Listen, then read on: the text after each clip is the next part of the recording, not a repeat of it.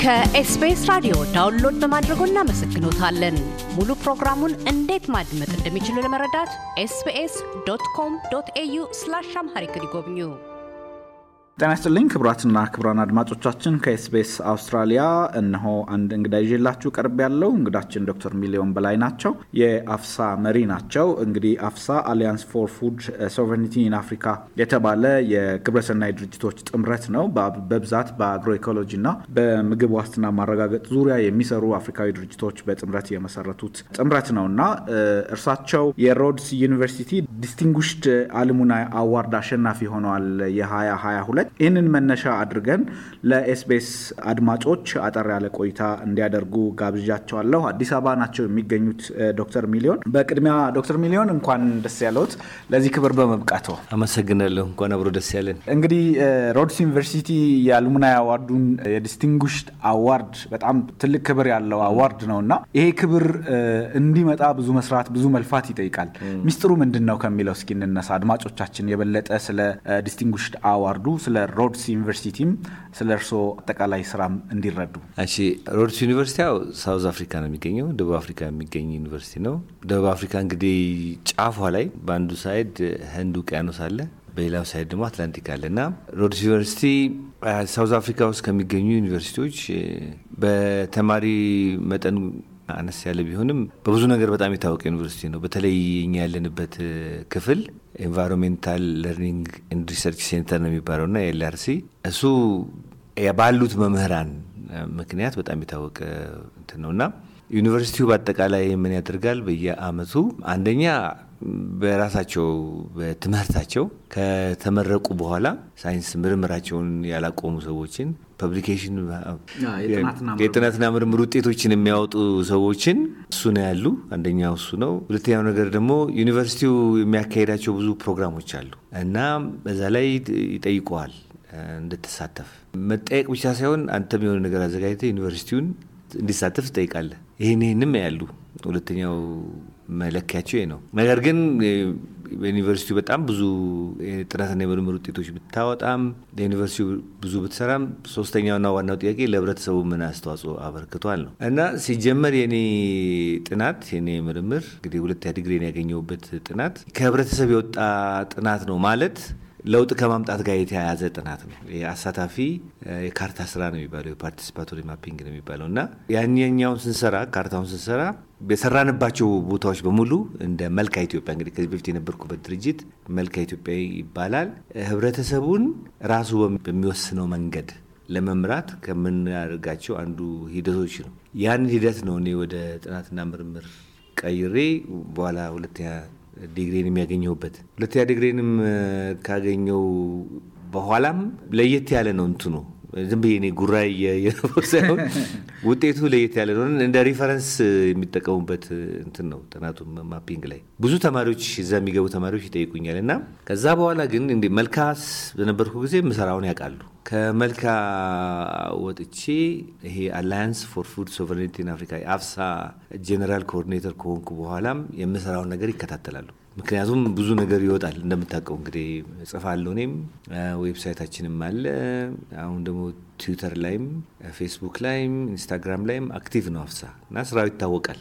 ስለዚህ እና ስራው መታወቁ ብቻ ሳይሆን እያመጣን ያለውንም ውጤት እያዩ ይከታተላሉ። በተለይ እዛው department ውስጥ ያሉ። ከዛ በተጨማሪ ደግሞ አንድ ጊዜ እቺ የኔና አማካሪ የነበረችውን ሄይላ ሎትዝ ሲሲትካ ትባላለች። ነጭ ነች፣ ግን ለአፍሪካውያን በጣም በጣም ከፍተኛ ስራ የምትሰራ ነች። ዩኒቨርሲቲ የእሷ department ውስጥ አብዛኛው ተማሪዎች ጥቁሮች ናቸው።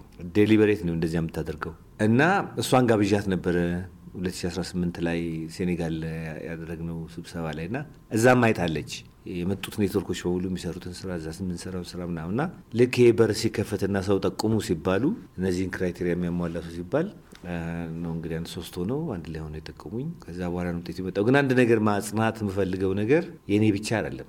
መልካ በነበርኩበት ጊዜ መልካ ወደ አርባ staff ደርሶ ነበር እና ያ ሁሉ staff የሰራው ስራ ነው እንግዲህ ያው እንደኔ ስራ የሚቆጠረው። እዚህ ማፍሳ በጣም ብዙ ጠንካራ ሰራተኛ አለ እና አብረን ሁላችን የምንሰራው እና እኔ እንደ ጋራ ሽልማት አድርጌ ነው የማየው። እውነት ነው። በእርግጥ ማንኛውም የጥናትና ምርምር ስራ ብቻን የሚሰራ አይደለም። ይሁንና ግን ያንን በትክክል መርቶ ለውጤት አብቅቶ ለማህበረሰብ እንዲጠቅም ማድረግ ነው ለዚህ የክብር ሽልማት ያበቃውትና በድጋሚ እንኳን ደስ ያለውት እንላለን። ምክንያቱም ትልቅ አህጉራዊ የክብር ሽልማት ነው በጥናትና ምርምር ውስጥ በማህበረሰብ ልማት። በተለየም ደግሞ በተለየም ደግሞ በ agroecology environment climate change አካባቢ ለሚሰሩ ሰዎች ትልቅ ማበረታቻ ነው እና ደግሞ ዩኒቨርሲቲ ውስጥ ያሉ የክብር ሽልማቶች ብዙ ጊዜ ትልቅ እውቅና ናቸው እና ለዚያ ነው እኛም ዛሬ እንግዳ እንዲሆኑ የመረጥነው። እንግዲህ ዶክተር ሚሊዮን ስለ አፍሳ ጥቂት ነገር እናውራ። ምክንያቱም አፍሳን መምራት ቀላል ነገር አይደለም፣ አህጉራዊ ጥምረት ነው እና እንዴት እና መቼ እንደተመሰረተ ጥቂት መረጃ ቢሰጡንስ? በአጭር ባጭሩ 2008 ላይ ልክ እዚህ ሮድስ ዩኒቨርሲቲ የተመዘገብኩበት ጊዜ ነው እና እዛ ዩኒቨርሲቲ ሄጄ ሌላ የእኛ ኔትወርክ የሚያዘጋጀው ስብሰባ ነበር። የእኛ network African Biodiversity Network ነው የሚባለው፣ የአፍሪካ ብዝሃ ሕይወት መረብ ነው የሚባለው እና እዛ የተገኙበት ስብሰባ ላይ የእኛ ዓመታዊ ስብሰባ ላይ ሌሎች መረቦችን ጋብዘን ነበር፣ ኔትወርኮችን ጋብዘን ነበር እና መጡ። ከዛ በኋላ ለምንድን ነው በእያንዳንድ ለየብቻችን አፍሪካ ላይ የምናመጣው ተጽዕኖ ብዙ አይደለም፣ ስለዚህ አንድ ላይ ብንሰባሰብ ግን ከፍተኛ ተጽዕኖ ልናመጣ እንችላለን ተባባልን። ወዲያው ከአንዱ ጋር እዛ ቦን የሆነ ስብሰባ ነበር የ climate no የ biodiversity COP eight መሰለኝ COP eight የእሱ ስብሰባ ነበር እና እዛ ተገናኝተን ተነጋገር እኔ host አደርጋለሁ አዲስ አበባ አልኩኝ 2009 ላይ 13 መረቦች መጡ። የዛን ጊዜ ነው አፍሳም ያልነው። መልካ ነው ያኔ host ያደረገው እኔ መመራው የነበረው ድርጅት። ከዛ ሁላችንም ፕሬዚዳንቱን ጠየኳቸው፣ bless አድርጉት ብዬ ነው እሺ አሉ። ፕሬዚዳንት ግርማ ነፍሳቸውን ይማርና ከዛ በነገራችን ላይ እንዲያው ከእርሳቸው እጅ የአረንጓዴ ሽልማት ብሔራዊ አሸናፊ ኖት።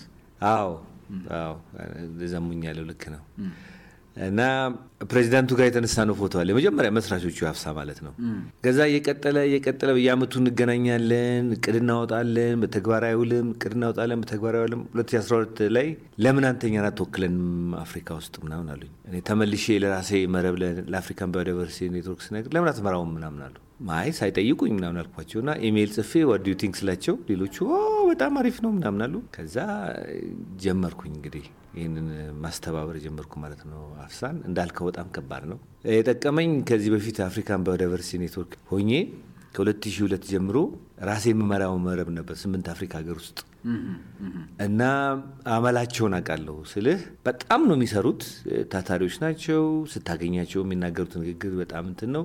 ነገር ግን ይሄ ስርዓቱ የለም። ይሄ communication ምልህ አሁን እንትን ሰተለት መልስ መስጠት፣ ስብሰባ ስጠራው ቶሎ መልስ መስጠት ምናምን የለም። በጣም ያለፈዋል እና ያን ስለማውቅ እንግዲህ ከልምድ አንጻር ብዙም አልከበደኝም።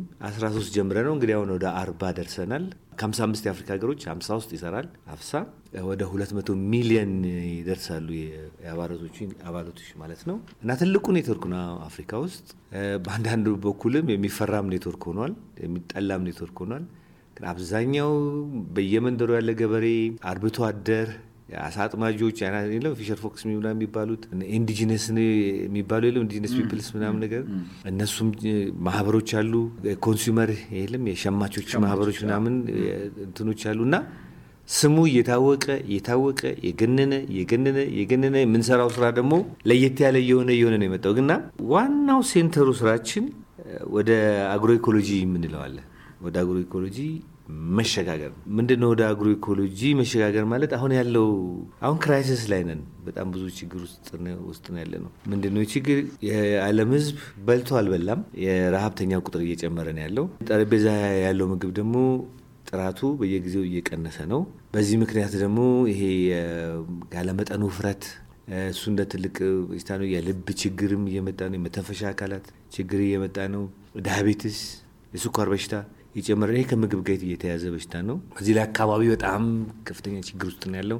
ብዙ ብክለት አለ ብክለት አለ። የብዝሃ ህይወት ከፍተኛ መጠን ጥፋት አለ። የአካባቢ አየራችን እንግዲህ አሁን የአካባቢ አየር ለውጥ ነበር የሚባለው አሁን ለውጥ አይደለም፣ crisis ነው። ቀውስና emergency ውስጥ ነው ያለነው። አሁን change አይደለም። change ዝም ብለህ እንትን አለ climate crisis ወይ climate emergency ውስጥ ነው ያለነው አሁን ቋንቋችን ራሱ ማስተካከል አለብን የሚባልበት ጊዜ ነው። በዛ ላይ ደግሞ እንደኛ እንደ ኢትዮጵያ ሀገርም ብዙ አፍሪካ ሀገርም ከባህላችን ጋር የተያዘ በጣም ብዙ ምግብ አለን። የሚገርም ሁኔታ እኔ አሁን ኡጋንዳ ሄጄ እንግዲህ የኢትዮጵያ ስትሆን ከአንተ ሀገር በላይ ሌላ ሀገር ምንም ነገር ያለ አይመስልም። የባህል ምግብ እውነት ነው። በጣም ነው የገረመኝ ዩጋንዳ ያለው የባህል ምግብ እና ሁሉም አፍሪካ ሀገሮች እንደዛ ነው እና የዛ መሸርሸር አለ የዚህ የባህላችን መሸርሸር አለ። የ right to food የሚባል ደግሞ አለ። ለእያንዳንዱ ሰው አንድ ሀገር መንግስት እያንዳንዱ ሰው መብላቱን ማረጋገጥ አለበት። ይሄን ያልፈረመ ሀገር የለም። ኢትዮጵያን ፈርማለች። የሀገር ህዝብ እንዲበላ ማረጋገጥ አለብኝ የሚል ያም ራሱ የተናደ ነው። አሁን አንድም ሀገር ይከበርበታል የምትለው ሀገር የለምና በዚህ crisis ውስጥ መልሱ ምንድን ነው? ምንድን ነው መልሱ?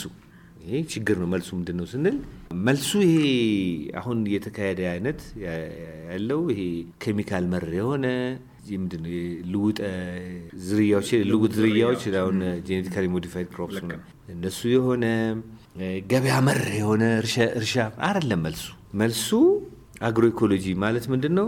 በአንድ እርሻ ላይ የምትዘራው ነገር የተለያየ የሆነ የዘር መሰረትህን የማያሳጣ አፈርን በመመገብ ላይ አፈርን በማዳበር ላይ የተመረኮዘ የማህበርህን እውቀት እና ሳይንስ ሳይንስ ደግሞ በጣም ያስፈልጋል። ሳይንሱ ማደግ አለበት፣ ግን የህዝብ እውቀትም አለ። ሁለቱን በአጣጣመ መልኩ የሄደ እና ለህብረተሰቡንም ጤንነት ላይ ደግሞ አሁን ብዙ ጊዜ የተለያየ ምግብ ስትበላ ነው ጤንነት የሚኖርህ እንጂ ዝም ብሎ ሆድ ስለሞላ አይደለም ጤንነት የሚኖር የተለያየ እንትን የሆነ የምትበላው ምግብ ደግሞ ባህላዊ ራሱ የሆነ ምግብ ለምንድን ነው የእኛ እንጀራ ወጥ ምናምን ደስ ይላል ስትበላው ራሱ ውስጡም ብዙ ነገር ነው ያለው እና ያን የሚያደርግልን ምንድን ነው ብለን ስናየው አግሮ ኢኮሎጂ ነው። ስለዚህ እሱን ፊት ለፊት አድርገን እሱ እንዲመጣልን ከተፈጥሮ ጋር የተስማማ የግብርና ስርዓትን ማዘመን ወይም ደግሞ እዛ ላይ ለውጥ እንዲመጣ ማስቻል ከ- ልክ ነህ። እሱንም የህብረተሰቡንም የሳይንሱንም እውቀት ከተፈጥሮ ጋር የተስማማውን ነገር ማድረግ ነው። ምክንያቱም ከተፈጥሮ ጋር የተጣላ ነገር ለጊዜው ይመስልሃል ለጊዜው ይመስልሃል እንጂ በኋላ መልሱን ታገኘዋለህ። ስለዚህ ትክክል ነህ። እንደው ዶክተር ሚሊዮን አግሮኢኮሎጂ ላይ ነው በብዛት እየተሰራ ያለው። እንግዲህ አፍሳ በዛ ላይ በጣም በትኩረት እየሰራ ነው። ግን ሁል ጊዜ የሚገርመኝ አንድ ጥያቄ አለ። ብዙ ምክንያቶች ሊኖሩ ይችላል። በእናንተ ጥምረት ውስጥ ብዙ ትኩረት ሰጥታችሁ የምትሰሩት ይሄ ስለሆነ አፍሪካ በምግብ ራሷን መቻል ያቃታት ለምንድን ነው? በጣም አሪፍ ጥያቄ ነው። አንደኛ ታሪካዊ ነው። ታሪካዊ ነው የምልህ ይሄ European maritime ይባላል። European maritime ማለት የ European መርከቦች በዙሪያው ያሉትን ከአረብ ጋር ከአፍሪካ ጋር ምናምን የተያዙትን የንግድን ተቆጣጥረው የባርነት ስርዓቱን ከመጀመራቸው በፊት ያለውን ጊዜ ስታየው አፍሪካን ይሄ ጥናት በጥናት ያለ ነገር ነው። ራሷን በራሷ በምግብ የምትችል በጣም ውስብስብ የሆነ የአስተዳደር ስርዓት ያላት ኢኮኖሚዋም በራሷ አካሄድ ያላት ሀገር ነች። ሌላ ቦታ እኮ መሄድ የለብም። ኢትዮጵያን ማየት ትችላለን። ከዛ ጊዜ በፊት ምን አይነት ስርዓቶች ናቸው በጣም የሚገርም እንትን ነው። እንዳ እንደ ምሳሌ እንደውም የምትጠቀሰው በአብዛኛ ኢትዮጵያ ነች። ነበረን ያ ስርዓት እና ካርታ ላይ ስታየው ራሱ የሀገሮች ትስስር በዛ ጊዜ የነበረው በጣም የሚገርም ነው። ስብስብ ነው በቃ አፍሪካ ውስጥ የነበረው ትስስር አንዱ ከአንዱ መነገድ እና ሊ- ሊያ- ሊጎረበትና ሊያድግ በሚችልበት አካባቢ ነው። እዛው አገር በቀል የሆነ መሬት በቀል የሆነ ስርዓት ነበረ። መጡና እንትኖቹ ምንድነው እነዚህ ማሪታይም አዩት። ከአፍሪካ የሚወጣውን ነገር ሊያበለጽጋቸው እንደሚችል አወቁት። ከዛ በኋላ አንዳንድ ትልልቅ ሸቀጦችንም ጀመሩን ሸንኮራ፣ ጥጥ ምናምን የመሳሰሉትን። ለዛ ደግሞ ሰው የሚሰራ አስፈለጋቸው። ከዛ የባሪያ ንግዱ ተጀመረ። ከ12 እስከ 20 ሚሊየን ሰው ነው። አሁን ቁጥሩን ስታየው ትንሽ ይመስላል ከአሁን ካለው ቁጥር ጋር። ያን ጊዜ ግን እንግዲህ ታይ አራት ምናምን ዓመት በፊት ነው የምናወራው እና የአገሪቱ ህዝብም ብዙ አልነበረም እና ሙልጭ አድርገው ነው የወሰዱት የሚሰራውን አካል ምናምን ማለት ነው። ያ በጣም በጣም እንትን አደረገና ምን አደረገው? ያ እርሻችንን ገበያ መር አደረገው። ከዛ በኋላ colonialist ኦች መጡ። colonialist ኦች እንግዲህ ያው በርሊን ቁጭ ብለው መስመር አሰመሩ። ዝም ብለው ህዝቡን በታተኑት፣ ስርዓቱን በታተኑት። ከዛ በኋላ ደግሞ የተቆጣጠሯቸው ቦታዎች አሁንም ሁለት ነገር አደረጉ። አንደኛ የምታመርተውን ነገር የምታበቅለው ነገር ለእነሱ ገበያ እንዲሆን push ማድረግ ጀመሩ። በሀገር ውስጥ ያለው ደግሞ business business ሰዎች እንዳይኖሩ ማድረግ ጀመሩ። እንትን እንዳይኖሩ አቅም እንዳይኖራቸው deliberately። ስለዚህ የ local power ኡን አዳከሙት። ከዚያ እንትን መጣ ምንድነው colonialism አለፈና independence መጣ። independence ሲመጣ ትተው የሄዱትን ስርዓት ነው እኛ የተረከብነው። ያንንም ደግሞ አናውቅበትም፣ በደንብ አናውቅበትም አሰራሩን ምናምኑን። ስለዚህ አሁንም ገበያ ተኮር የሆነ እርሻ እንድታደርግ ቢወጡም post before independent ያስተማሯቸው ተማሪዎች ናቸው አሁን ስልጣን የያዙት። ስለዚህ ጥቁሮቹ የሆኑ አፍሪካውያኑ እንጂ አስተሳሰባቸው የ European ነው። አገር በቀል የሆነ አመለካከትም የለም።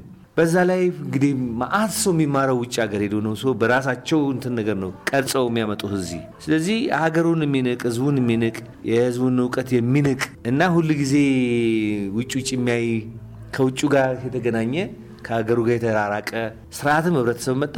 በዛ ላይ corruption ኡ አፍሪካ ውስጥ የምታየው ነው።